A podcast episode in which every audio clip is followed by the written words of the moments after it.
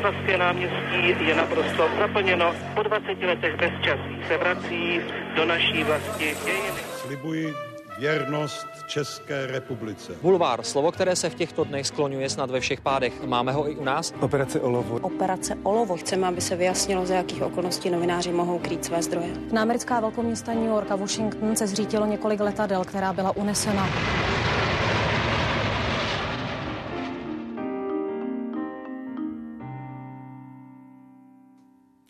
Není nic lepšího, než jít na hokej nebo na fotbal a jít přitom do práce.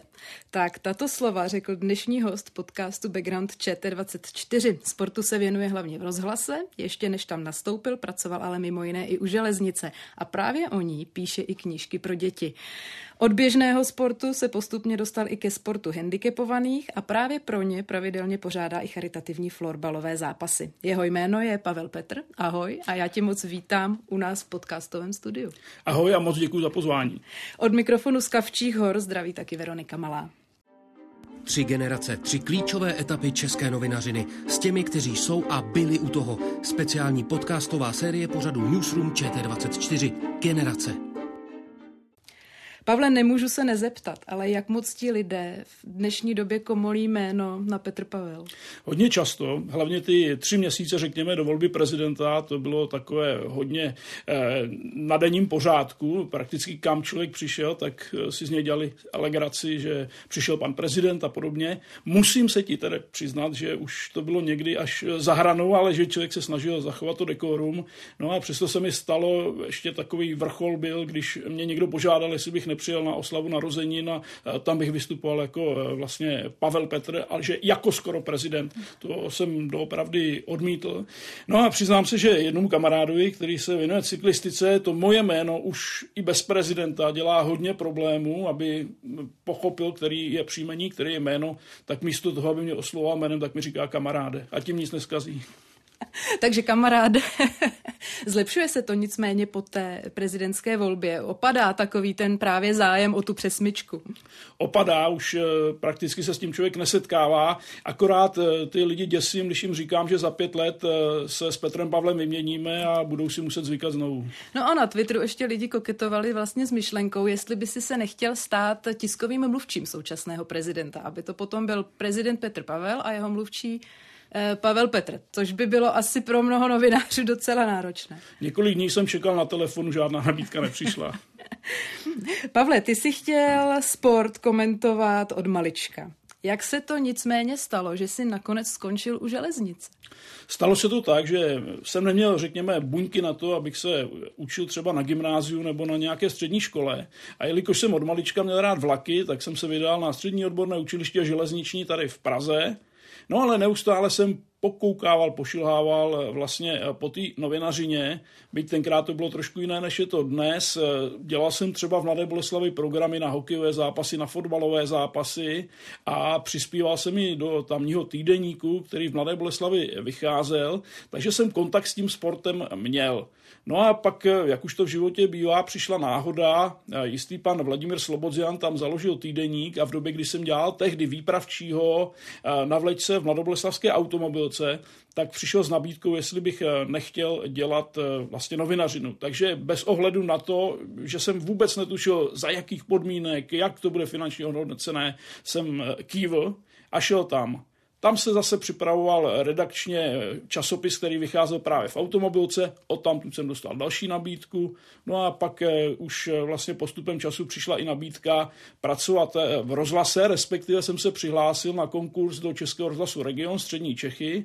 Ten konkurs jsem vyhrál, protože se nikdo jiný nepřihlásil a tím vlastně začala ta anabáze v práci rozhlasového reportéra. Když si říkal, že už u té železnice si koketoval s tou novinařinou, koketoval si ale i s tím komentováním? Ano, my jsme si to doma i s bratránkem zkoušeli, občas ty zápasy, i když samozřejmě to bylo něco eh, úplně jiného. Chtěl jsem komentovat ty zápasy, přiznám se, že první eh, takové moje přání bylo pracovat v televizi, ale nakonec tedy zvítězil v mém případě rozhlas. A je to dobře? Že Pro mě stoprocentně, protože mě ta práce v rozhlase vyhovuje, už jenom proto, že tam je potřeba vlastně těm posluchačům nabídnout popis toho dění, který eh, se vlastně děje na té ploše.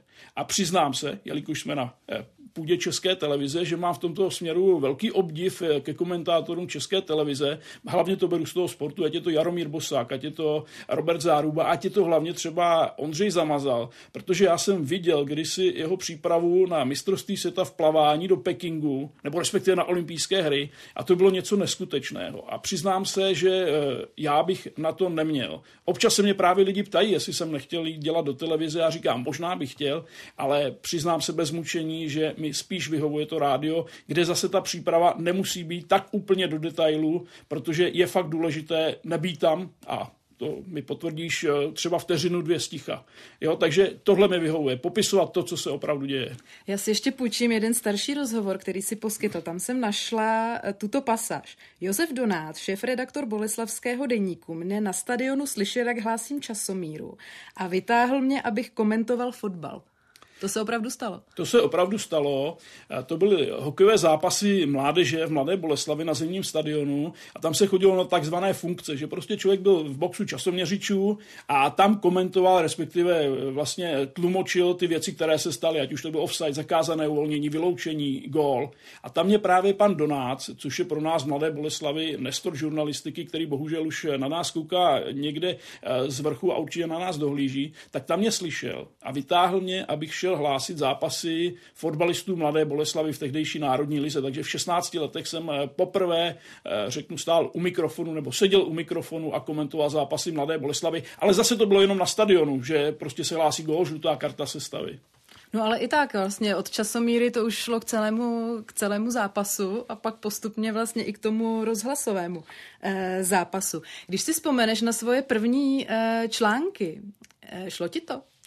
Já jsem hlavně byl nadšený a první můj článek, který vyšel v novinách, to dodnes vím ten název, tam bylo hokej zatím přátelský a to bylo v týdeníku, tenkrát se to jmenovalo Zář Mladoboleslavská a bylo to o přípravě hokejistů Mladé Boleslavy a Pražské Slávě. Výsledek už nevím, ale jelikož tenkrát eh, nevěděl pan šéf-redaktor, jak se jmenuju, tak místo PP jako zkrátka jména příjmení, tam dal PK, protože eh, maminka za svou byla Kozánková, takže tam dal eh, PK, ale to mi vůbec nevadilo, možná bych ten článek do dneška doma někde našel. Ještě se zeptám, protože vlastně před tou rozhlasovou kariérou ono toho vlastně bylo víc. Ty už si zmínil tu Škodovku, byla tam železnice, ale byl si také trenér a chvíli si byl i tiskovým mluvčím eh, FK Mladá Boleslav, hokeje i fotbalu. Jak tě tyto různé profese vlastně ovlivnily pro tu rozhlasovou práci? Máš třeba i větší pochopení pro práci tiskového mluvčího, hokejového nebo fotbalového klubu, když víš, jak ta práce vypadá? To určitě, ale jedno to mi tam nepatří a to je trenér. Trenér jsem nikdy nebyl. Aha, tak to nevím, to se omlouvám. Ne, nic se, nic se nestalo, ale ono se to příjemně poslouchá. Eh, samozřejmě tím, že člověk dělal tiskového mluvčího, ale zase se musím vrátit trošku do minulosti. No v té době to nebylo jako tiskový mluvčí, jo. to prostě třeba se začínalo v době, kdy teprve byl v plenkách internet a podobně, vůbec nebyly sociální sítě a tak dále.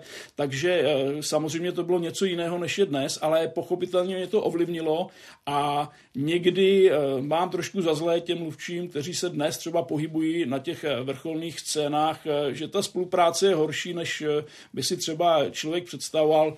Na druhou stranu vím, že jsou vázaní všemi možnými pravidly v klubech a podobně a že eh, prostě se snaží tu práci dělat co nejlépe. Byl jsi vytížený jako takový tiskový mluvčí nebo člověk, který byl prostě kontaktem eh, pro novináře tehdy? Neřekl bych, že bych byl tak úplně vytížený. Ono do toho patřilo i právě eh, tvorba těch eh, bilténů, těch zpravodajů a tak dále, ale tehdy těm, ten zájem a tolik třeba těch novinářů ani na ty fotbaly nechodilo a e, myslím si, že tak moc vytížený jsem nebyl, ale hlavně byl jsem ve sportu. Byl jsem v tom mhm. prostředí, ve kterém jsem chtěl být a kde mě to strašně moc bavilo. Ty už si říkal, jediný kandidát e, ve výběrovém řízení do Českého rozhlasu vlastně pro Prahu a střední Čechy, Čechy přesně ano. tak. Bylo to sportovní pozice? Nebyla. Nebyla to, to sportovní pozice, to byl klasický krajánek A dostal jsem se právě díky tomu, že se objevil ten inzerát, nejdřív jsem si říkal, na to nemám, to nebudu vůbec zkoušet a, a pak vlastně, když jsem tam přišel, tak mě zkoušel Petr Jindra, to si taky pamatuju to jméno, protože Sonja Jindrová, jeho manželka, dodnes jako na regionu pracuje, tak jsme si něco vyzkoušeli, přečetl jsem tam eh, určitý text, zkusil si něco okomentovat, no a pak už jsem jenom čekal, jestli mě přijmou nebo ne. Bylo to na všeobecné spravodajství, Mladoboleslavsko, eh, Mělnicko a tenhle ten region. No a právě tam, protože jsem občas tam dával sportovní věci, tak si mě všimli ve sportovní redakci, tenkrát to byl Petr Souček, šéf-redaktor, a dostal jsem nabídku, jestli nechci eh, dělat i sportovní věci. A tak to je pochopitelné, že si řekl, že jo, ale z toho klasického regionálního spravodajství. Eh, co tě z toho bavilo nejvíc? Mě tam bavilo potkávat různé lidi a potkávat ty lidi různých profesí a různých zájmů, protože přece jenom eh, ten region je něco jiného, než je třeba Praha ty lidi jsou vám bližší nebo jsou ti bližší a daleko líp se s nimi spolupracuje, daleko líp se s nimi něco vymýšlí, což samozřejmě platí i v současné pozici ohledně toho sportu. Takže a bavila mě hlavně ta pestrost, protože ta novinářská práce je pestrá. Žádný sportovní zápas není stejný, žádná událost není stejná. Takže to mě na tom bavilo a to mi přinášelo vlastně nejvíc. Ale já se přiznám, že mezi sportovními redaktory není zas až tolik lidí, kteří by měli zkušenosti z toho běžného zpravodajství. Proto vlastně se mně to líbí, že tam eh, nějaký ten začátek toho běžného krajánka vlastně je, že tam ta zkušenost eh, vlastně je, o čem jsou i ta ostatní témata, vlastně nejenom ta sportovní. Tak proto se ptám i třeba, co za témata tě bavilo tak určitě začnu opačně. Co mě nebavilo? Mm-hmm. Ekonomika a politika. Do toho bych se nepouštěl. Takže ale zastupitelstvo v Mladé Zastupitelstvo Boleslav. vůbec ne, ale samozřejmě byla to jedna z pracovních náplní, protože jsme chodili pochopitelně na tiskovky, které byly po zastupitelstvu v Mladé Boleslavi, na Mělníku a tak, ale spíš mě bavili točit eh, zajímaví lidi, jejich zajímavé profese a zajímavá hmm. místa třeba, ať už na Boleslavsku nebo na tom Mělnicku nebo kdekoliv. Jak rychle jsi se potom ve sportovní redakci už radiožurnálu dostal ke komentování? E, šlo to pomaleji, než samozřejmě to jde dnes, kdy to je všechno zrychlené, ale zase tak dlouho to netrvalo. E, já bych řekl, že někdy v roce 2004 už eh, jsem byl eh, vlastně jakoby externí spolupracovník eh, radiožurnálu a možná řeknu za čtvrt roku, za půl roku už se člověk dostal prostě ke komentování těch zápasů a že jsme jezdili ty fotbaly, hokeje a takže zase tak dlouho to netrvalo. A dneska je to ještě rychlejší tedy? Dneska je to daleko rychlejší, myslím si, že ti mladí, co přijdou, tak se hodně rychle k tomu komentování dostanou.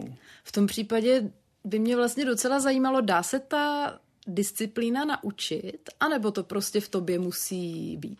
Já si myslím, že něco v tobě musí stoprocentně být, jo, protože eh, vím, že spousta třeba i lidí z televize, když si vyzkouší tu rozhlasovou profesi, tak zjistí, že na to nemají, že prostě eh, to není pro ně, že eh, opravdu se tam musí neustále komentovat, jak jsem zmínil, furt eh, o něčem eh, mluvit, eh, něco, něco popisovat, tak si myslím, že hlavně to musí mít člověk sobě, jinak by se k tomu asi nedostal. Co by mohla být největší překážka? Umluvit to nebo uvšímat si těch věcí na tom hřišti? Pojďme si to trošku popsat. Já jsem nikdy žádný sport nekomentovala, vlastně nemám vůbec žádné dispozice pro tuto disciplínu, takže si to vlastně ani neumím moc představit, vlastně co všechno je na tvých bedrech, když v té komentátorské mm, eh, kabině sedíš a máš se s tím eh, zápasem pro to rádio poradit. Nechceš si to vyzkoušet někdy? No nevím, já se obávám, že bych vůbec nevěděla, co se na tom hřišti děje. Tam je důležité si udělat dobrou přípravu. Dnes eh, samozřejmě prostřednictvím eh, různých sociálních sítí a samozřejmě eh, internetových stránek, tak člověk si zjistí zajímavosti o tom zápase, o nějakých těch sportovcích, kteří se tam představí. Pak pro mě je důležité, někteří kolegové možná na to tolik nedbají, aby tam byli hodně dopředu. Pro mě je důležité být třeba na místě řekněme, hodinu před zápasem. Jo? Už jenom proto, aby člověk měl jistotu, že kdyby se něco přihodilo cestou, aby měl dostatečnou rezervu. Mm-hmm. Pak je to dobré i proto, že je tam čas na to popovídat si s kolegy, popovídat si eh, třeba s aktéry toho zápasu nebo s lidmi v zákulisí a dozvědět se třeba něco zajímavého, pak se člověk podívá na rozbruslení, na rozcvičení a dostane se do toho zápasu.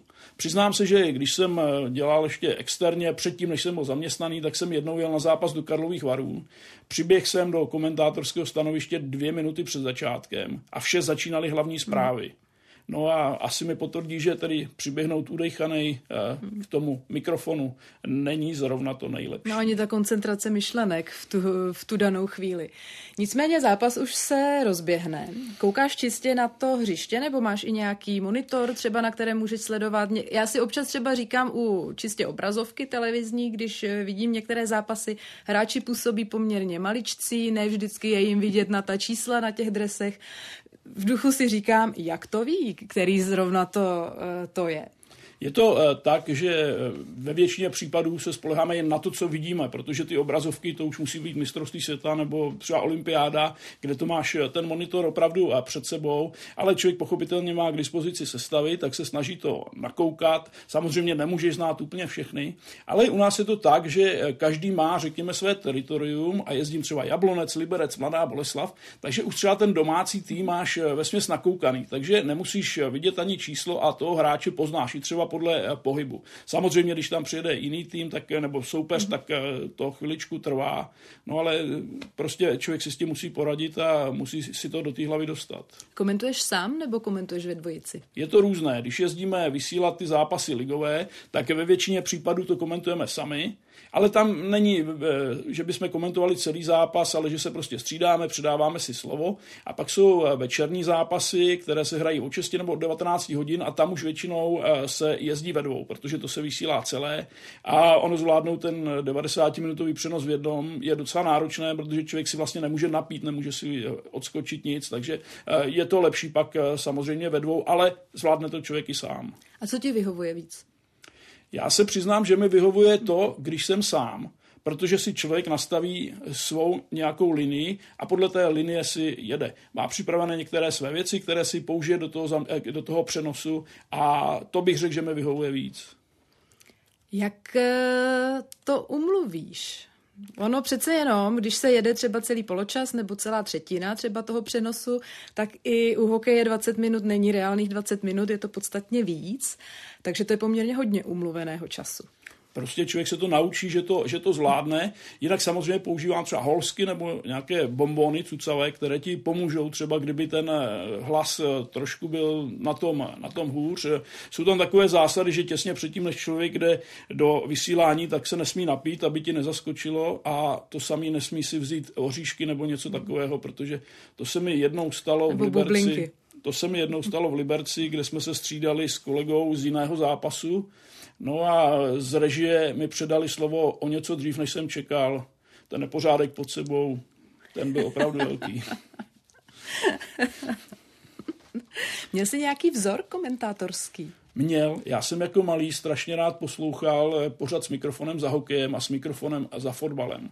Dřív eh, prostě těch eh, redaktorů nebo reportérů Českého rozhlasu nebo tehdejší hvězdy a dalších bylo spousta. Byl tam pan Karel Malina, mm-hmm. byl tam pan Svoboda, byli tam další a další, ale kdo byl mým největším vzorem, to byl pan Aleš Procházka, se kterým jsem měl tu možnost se potkat samozřejmě při práci v rádiu. Neuvěřitelný profík, člověk který měl suchý humor, ale dokázal ho vždycky použít v tom eh, pravém místě. A přiznám si, že to byl opravdu zážitek eh, s ním komentovat a sedět eh, prostě vedle něj. A člověk by řekl, že třeba o spoustě sportu nemá ani přehled ale najednou vypálil takovou věc, že člověk až zíral.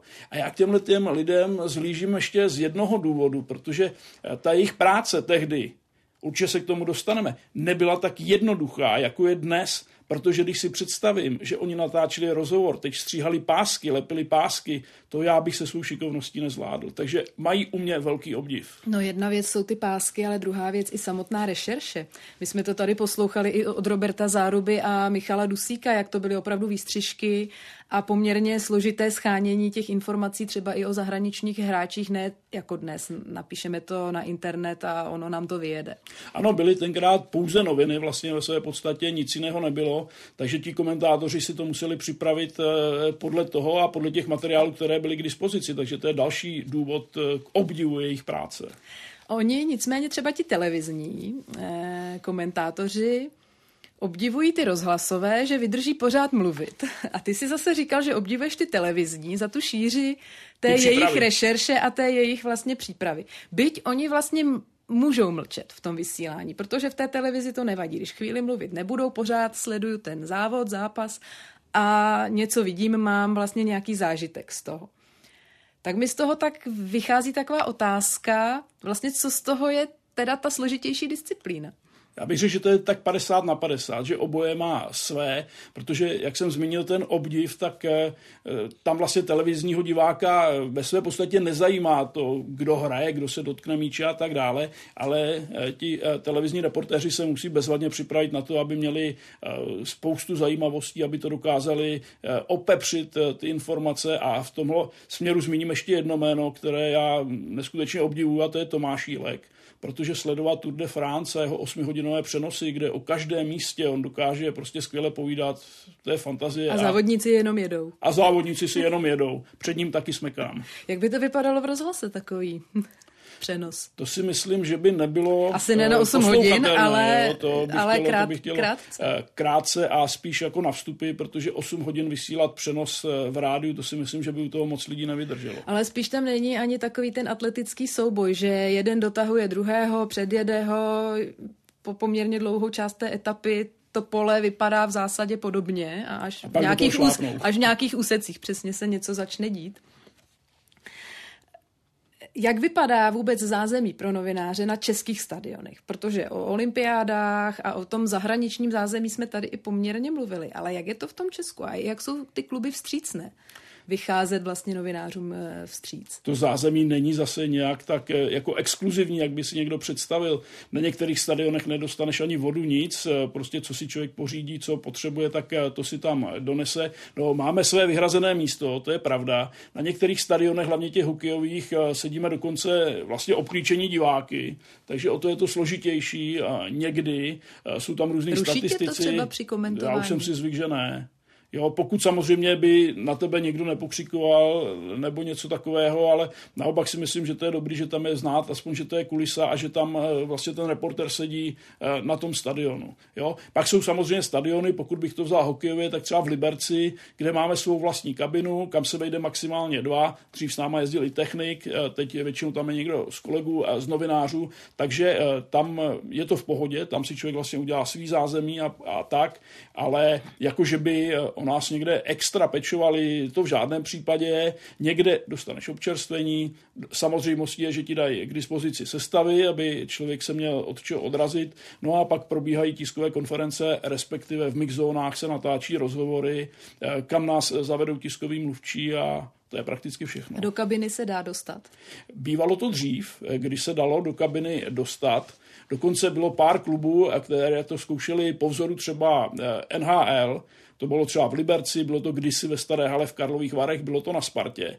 Ale přiznám se, že já z pohledu rozhlasáka jsem to moc rád neměl. Ne proto, že by se člověk nechtěl dostat do toho zázemí, ale protože většinou v té kabině hrála hlasitě hudba. Mm-hmm. A to pak ten záznam, který se pořídil, samozřejmě eh, byl tím hodně ovlivněný a dost těžko se to stříhalo, dost těžko se to dávalo dohromady. Takže mě spíš vyhovuje ta klasická mixzóna, kde sice je občas něco slyšet, ať už od kaby nebo třeba z ledu od rolby, ale eh, dá se to. Dá se to. Já se ještě zeptám, jak eh, je to se samotnými vlastně emocemi v tom komentátorském projevu? Ty, Protože ono je to potřeba to tam eh, dát. Přece jenom komentuješ sport pro lidi, kteří tomu fandí a chtějí si to užít i s tou emocí. Ale v určitém momentě už by to možná mohlo být i moc, někdy zase naopak málo, kde se hledá ta hranice. Já si myslím, že ta hranice je různá v, v případě, že se komentuje třeba ligový zápas ve srovnání s mezistátním zápasem. Tam samozřejmě se chce, aby jsme jako patrioti fandili tomu českému týmu, což je logický, protože když jdu na ten hokej a fotbal a hraje tam český výběr, tak samozřejmě eh, člověk tomu fandí, takže tam ty emoce se přidávají. No a samozřejmě při těch ligových zápasech někdy to je těžké, protože se třeba na to nedá ani koukat, ale prostě ty emoce tam opravdu musí být a myslím si, že člověk se s tím dokáže poprat, dokáže si s tím poradit. Prostě v okamžiku, kdy tam je nějaká zajímavá akce nebo prostě gol, tak se ten hlas zvýší a snaží se ty emoce tomu přidat. Pouštěl jsi někdy sám vlastní záznamy, aby si poslechl, jestli těch emocí bylo dostatečně. Přiznám se, že ne, že to nedělám. Ale občas někteří sportovní komentátoři to dělají. možná, možná to dělají. Já jsem si to pouštěl možná ze začátku a kdybych dnes slyšel, jak jsem komentoval fotbal v roce 2004 a dneska tak bych se tomu asi zasmál. Ale přiznám se, že ne, že mi stačí, když třeba jedu rád, autem a slyším v rádiu svoji nějakou reportáž, tak to mi stačí, ale komentování vlastní. Hmm. Byť jednu věc bych si rád pustil, s kolegou Kamilem Jášou jsme v roce 2010 komentovali mistrovství světa v ledním hokeji v Německu a byli jsme u titulu. Takže ten poslední zápas, a to myslím, věřím, že někde najdeme, když jsme komentovali finále, bych si strašně rád poslech.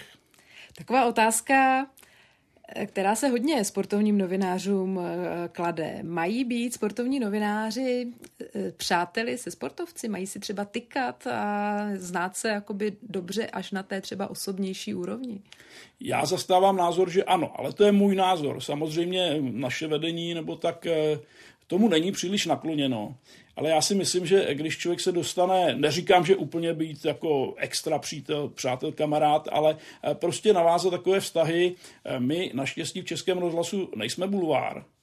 Takže spousta věcí, eh, spoustu věcí vědí, že mi mohou říct a že to je na takové vzájemné důvěře. Já si myslím, že pokud jsi s nimi já nevím, kamarád nebo znáte se, tykáte si, takže od těch lidí pak člověk dostane ty informace daleko lépe a oni vědí, že ty je nezneužiješ proti ním. Zažil jsem mistrovství světa v hokeji, kde bylo ve Švédsku a ve Finsku a tam kolegové eh, z nejmenovaného deníku, eh, tam prostě třeba do trenéra Hadamčíka bušili takovým způsobem, že pak ty hráči chtěli poskytovat rozhovory akorát České televizi a Českému rozhlasu. Pak se to projevilo na olympiádě v Soči, kde byla složitá komunikace a tak. Takže si myslím, že na určité rovině by, ta, eh, by to kamarádství nebo známost mohla být a že to i tomu novináři pomůže. Nemůže to naopak třeba ale komplikovat vztah, když by si najednou měl reportovat o nějakých třeba prohřešcích některého, ať už sportovce, dopingové prohřešky nebo nějaké prohřešky příslušného klubu. Známe ty aféry třeba o uplacených zápasech ve fotbale tak tam už by to možná jako mohla ta hranice být problematičtější. Mohlo, ale toho se prostě člověk musí odprostit a e, ví, že e, prostě tohle musí zvládnout. Kamarád, nekamarád, prostě když tam nějaký průšvih je, tak e, se do toho jde a ta kauza se natočí. Stejně tak, když jsi sám fanoušek nějakého klubu, sportu, Ovlivní tě to? Neovlivní, nebo takhle. Nesmí, nesmí tě to ovlivnit tak, aby to bylo znát na té reportáži nebo z toho vysílání. Já tam nemůžu dát najevo, že fandím Liberci, že fandím Boleslavi, že fandím Slávy, že fandím Spartě, ale musím prožívat nebo dát do toho zase ty emoce, když se k tomu dostaneme, ať už jeden nebo druhý tým dá góla. Určitě ale nesmí být znát eh, to, že by eh, vlastně ten komentátor fandil jednomu nebo druhému týmu. Pokud se nevrátíme k reprezentaci, tam je to samozřejmě jasné. Tak, ano, tam je to naprosto jasné. A tím se vlastně i dostáváme, ty si dlouhá léta působil na radiožurnálu ve sportovní redakci, ale teď v zásadě úplně nejvíc komentuješ v rámci Českého rozhlasu Liberec. Co tě vlastně z Prahy do toho Liberce dostalo. Většinou ta cesta bývá z Liberce do Prahy, nikoliv už tolik obráceně. Ale já jsem i nadále zůstal vlastně redaktorem a reportérem vlastně radiožurnálu Sport, stanice, která vlastně běží přes eh, dva roky. Takže ve své podstatě té rozhlasové a té komentátorské práce neubylo. Řekl bych naopak, že je možná víc, ale přiznám se, že po nějakých 12 eh, letech, kdy jsem byl zaměstnán jako přímo na radiožurnálu, tak už jsem byl takový trošku, eh, řekněme, unavený z toho denodenního, byť teď jako externista té práce má člověk možná daleko víc. A zatoužil jsem po nějaké změně.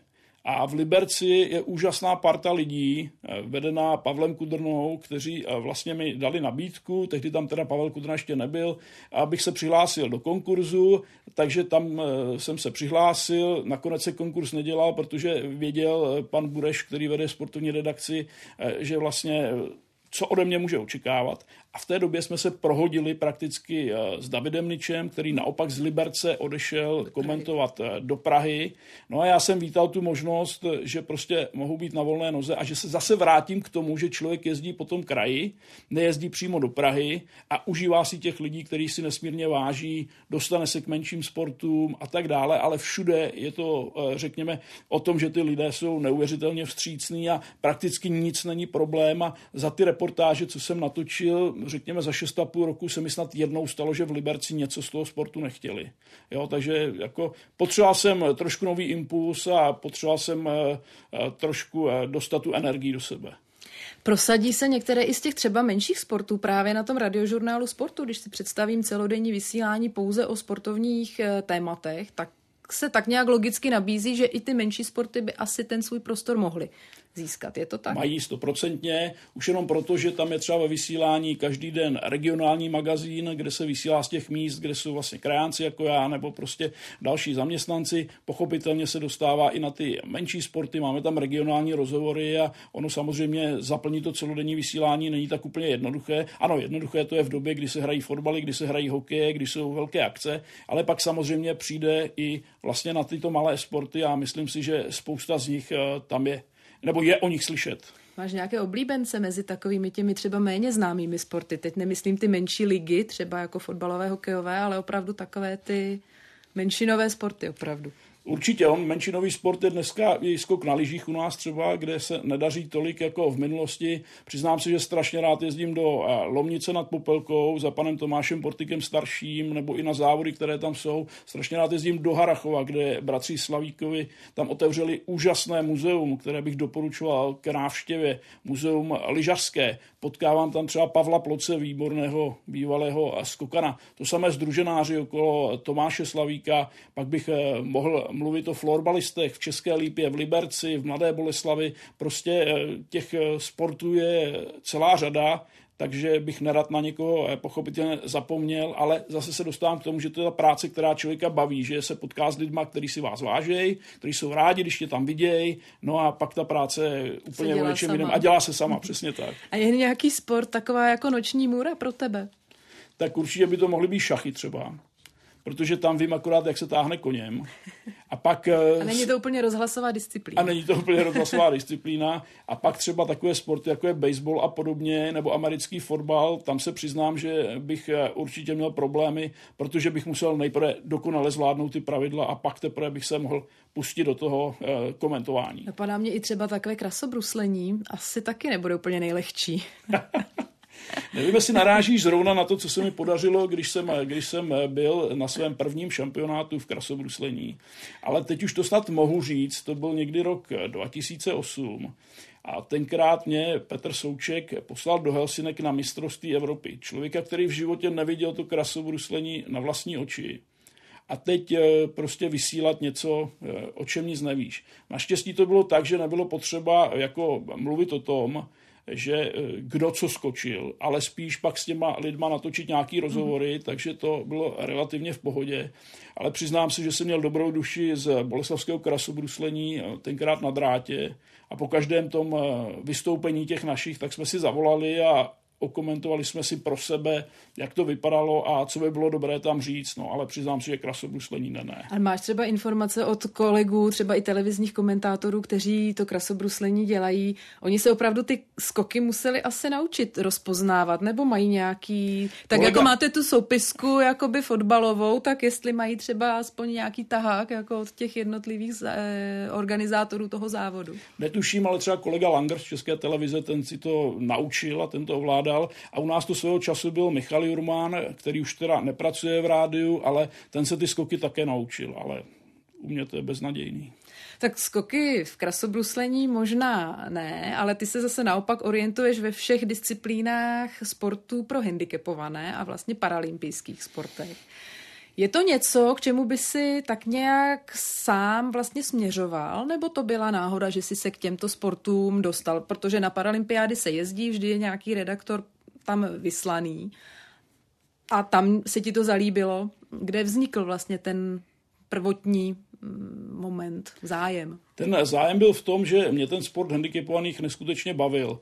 Ale samozřejmě další věc byla ta, že eh, jsem pak měl možnost jet eh, na dvě paralympiády, měl jsem možnost jet na eh, parahokejisty na mistrovství světa a já jsem k těm lidem měl neskutečný obdiv za to, co dokážou, co předvedou a setkání s nima nabíjí energii. Jo? Ať to je prostě kdekoliv, tak to je neskutečná energie, kterou do tebe vlastně ty lidi dostávají. No a když jsem se postupně k tomu dostal, tak jsem... A jestli se k tomu dostal poprvé? Já teď jenom tak pátrám, víš, jako jak se vlastně od toho klasického sportu člověk vlastně dostane k tomu sportu handicapovaných, protože někde asi musel být ten první moment, kde jsi to, kde jsi to buď navštívil nějaký zápas, nebo první, ti o tom někdo řekl? První byl, první byl kontakt s parahukem hokejisti, kteří trénovali, eh, tuším, že v Neratovicích, tak jsem se tam měl podívat a jako zaujalo mě to a eh, pak ještě jsem byl za nima na soustředění ve Velkých Popovicích a postupně jsem eh, zjistil,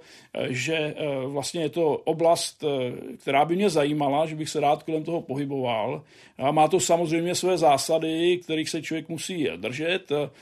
Za prvé, člověk je nesmí litovat, hmm za druhý, člověk jim nesmí pomáhat do okamžiku, než eh, oni sami si eh, řeknou. No a musí se každopádně naladit na ten jejich humor, který je neskutečný. Pro řadu lidí může znít jako černý humor, ale oni to tak prostě berou, berou to jako život a to je prostě paráda. Je vůbec v médiích zájem o sport handicapovaných? Já tam mám svou rubriku, takže tuším, že ano, ale myslím si, že kromě českého rozhlasu a české televize ten sport handicapovaných eh, zase tolik není.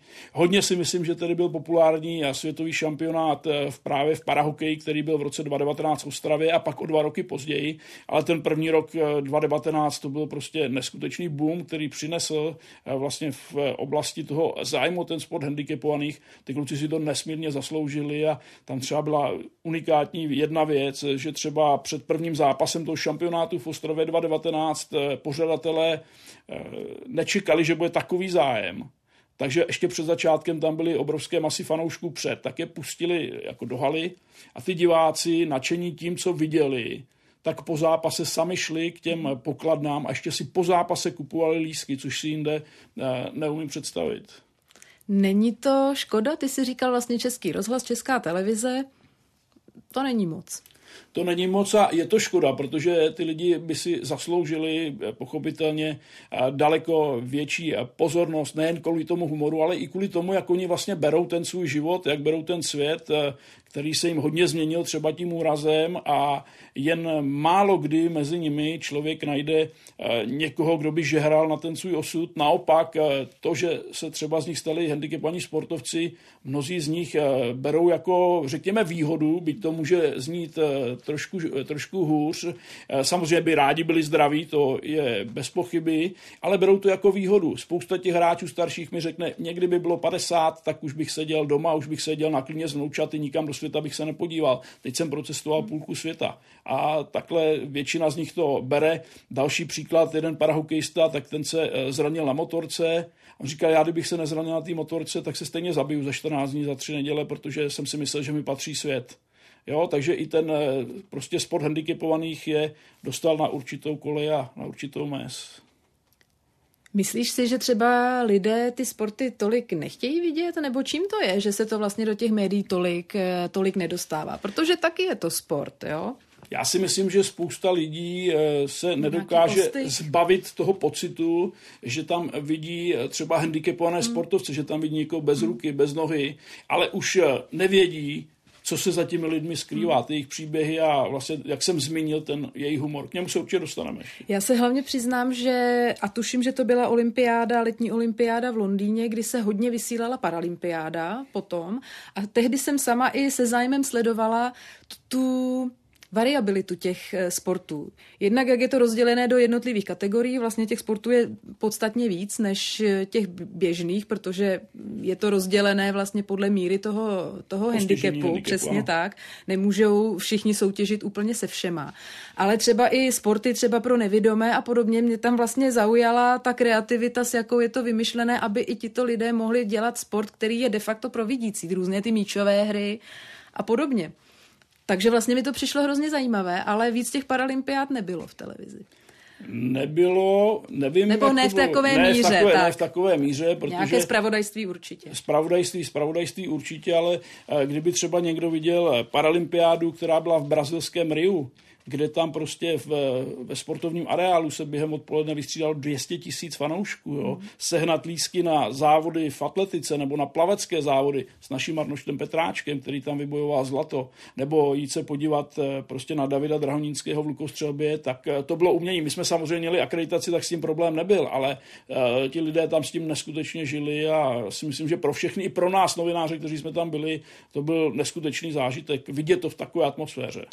Ty jsi tam byl sám na Paralympiádě nebo vás jelo víc? Za Český rozhlas jsem tam byl sám, ale v té době byl uh, kolega Koubek s pravodajem ano. v Brazílii.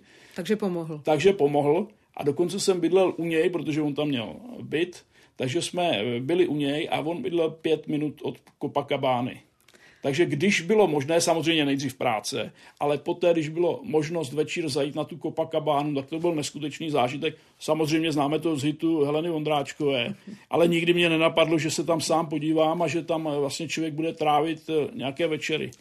No ale na druhou stranu, jak se tak velká akce, jako je Paralympiáda, zvládá vlastně v jednom, možná ve dvou lidech?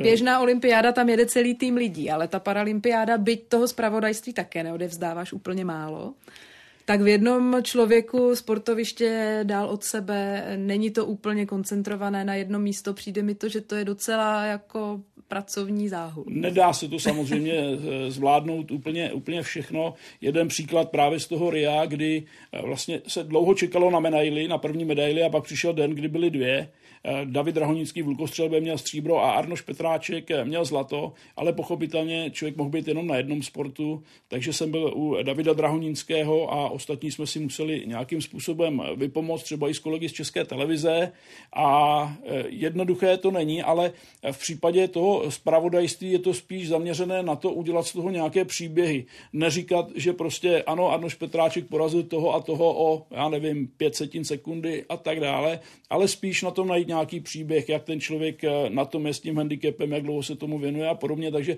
spíš připravit příběhově, než eh, přímo výsledky, které by byly, když samozřejmě ty výsledky tam zazní v tom zpravodajství. Ale i tak je to hodně práce. Je to na hodně práce, člověka.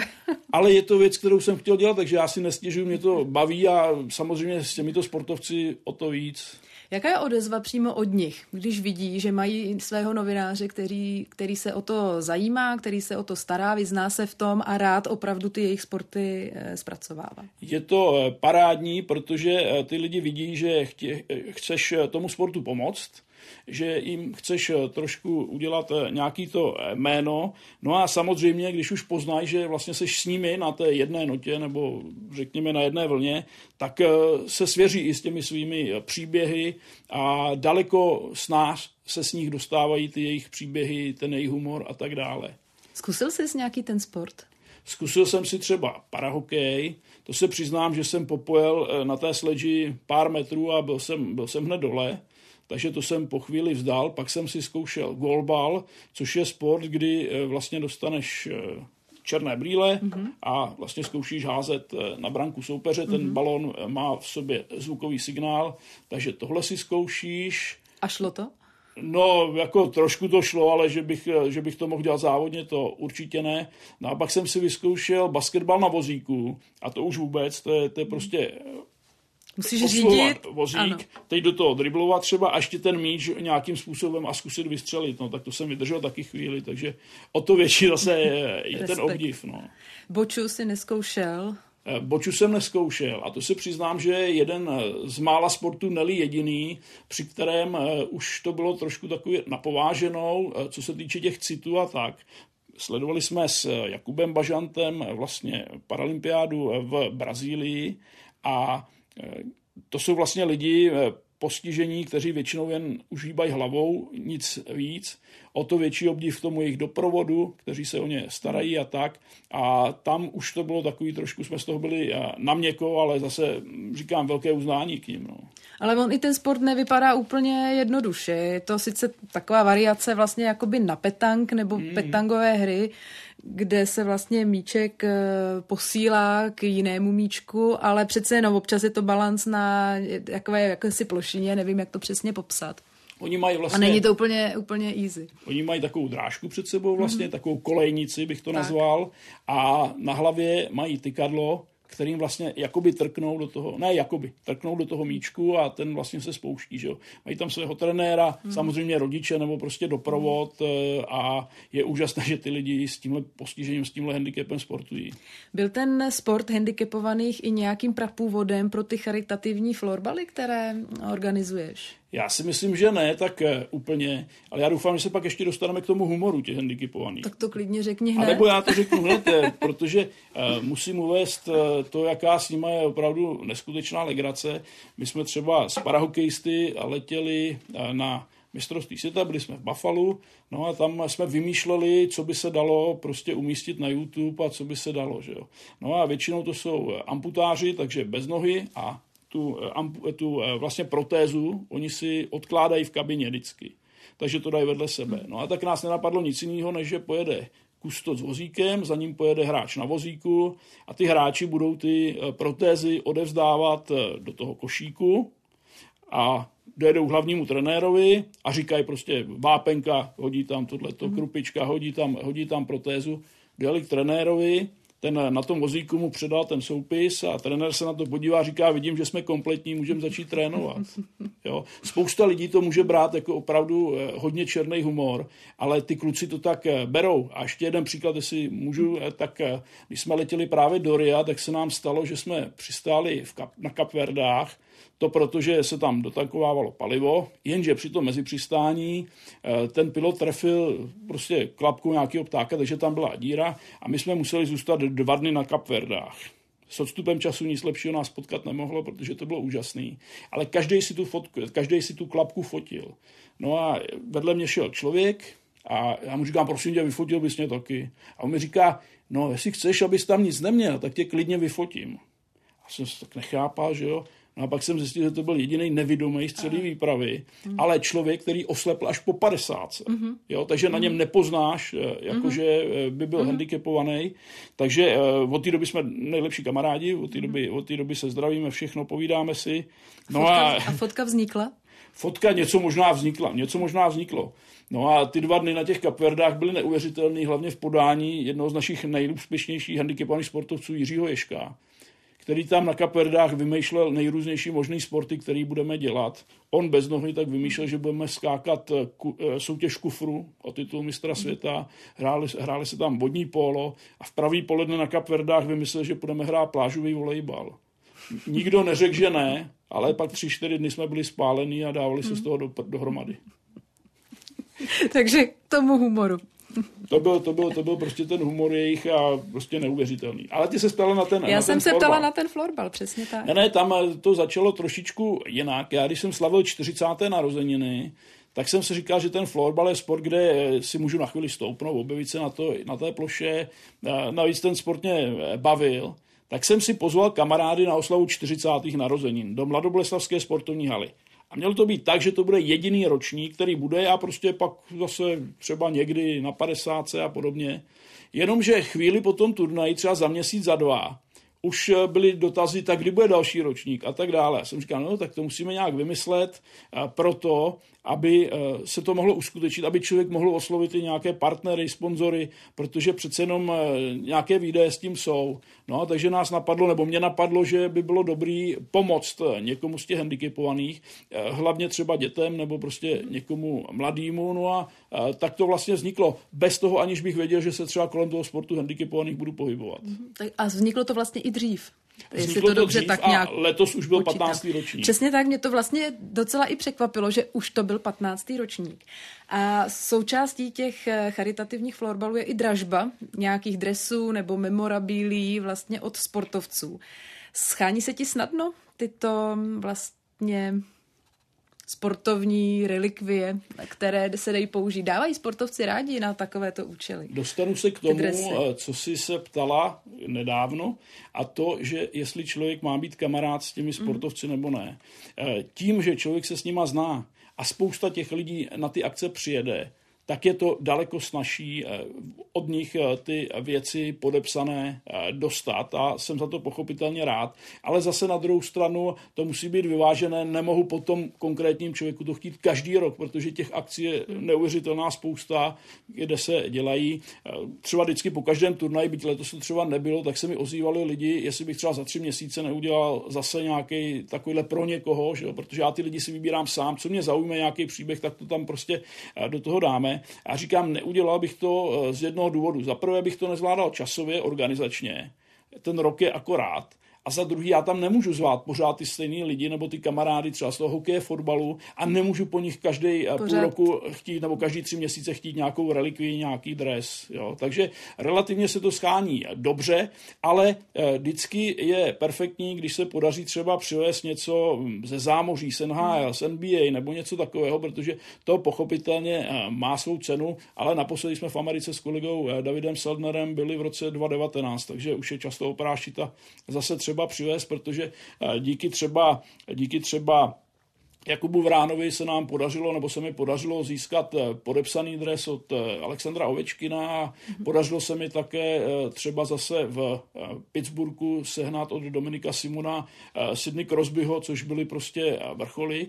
A ještě další vrchol byl, když jsme měli dres podepsaný od Messiho, fotbalový. To byl zase dovětek jedné akce, která byla na podporu handicapaného hokejisty, nebo hokejisty, který vlastně byl po úraze, jistý Dominik Skořepa. A ten, když jsme uskutečnili ten turnaj, tak eh, přišel s přáním, že by chtěl eh, jet do Barcelony a potkat se s Messim. Tak říkám, to už jako chceš po mně moc, chlapče, ale začalo mi to samozřejmě vrtat hlavou. A v té době hrál házenou v eh, Barceloně Filipícha. Nemůžu říct, že bychom byli kamarádi, ale věděli jsme o sobě. Mm-hmm. Tak jsem se na něj obrátil, že prostě tady máme tohohle člověka, že bych chtěl vidět eh, Messiho na vlastní oči a tak dále. On mě pak potěšil tím, když mi řekl, že z Čech se s tímhle přáním tam ještě nikdo neobrátil, takže jsme ve své podstatě byli první.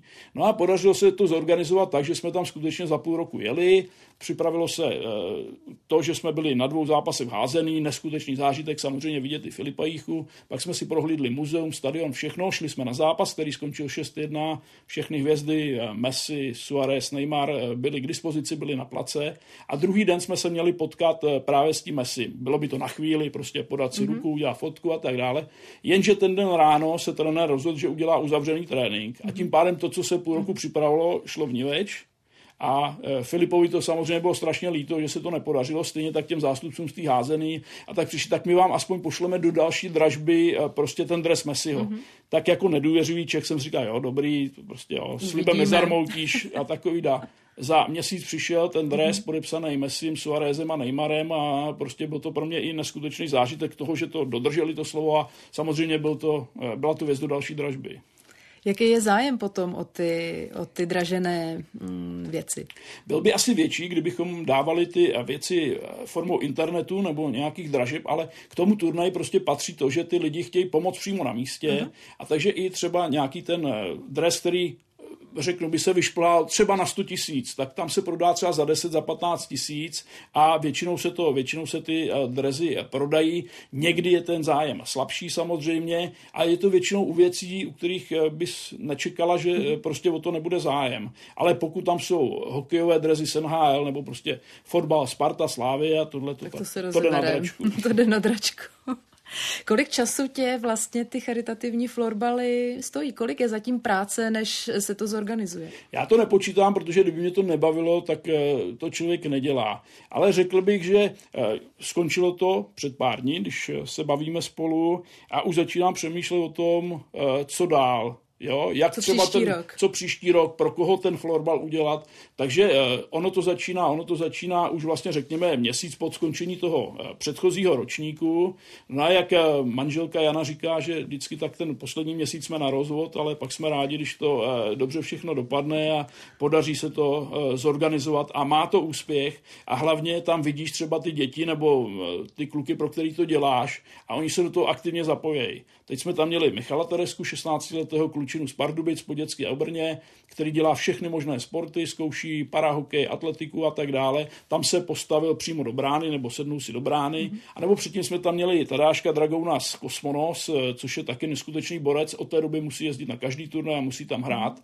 A když člověk vidí nadšení těchto těch kluků, tomuhle bylo Tadáško, myslím, 10-11, jak tam vydrží dva dny běhat, pak je teda mrtvý týden a dává se z toho dohromady. Ale to je ta největší odměna. Když tam vidíš někoho takového, pro koho to děláš a vidíš, jak je z toho nadšený.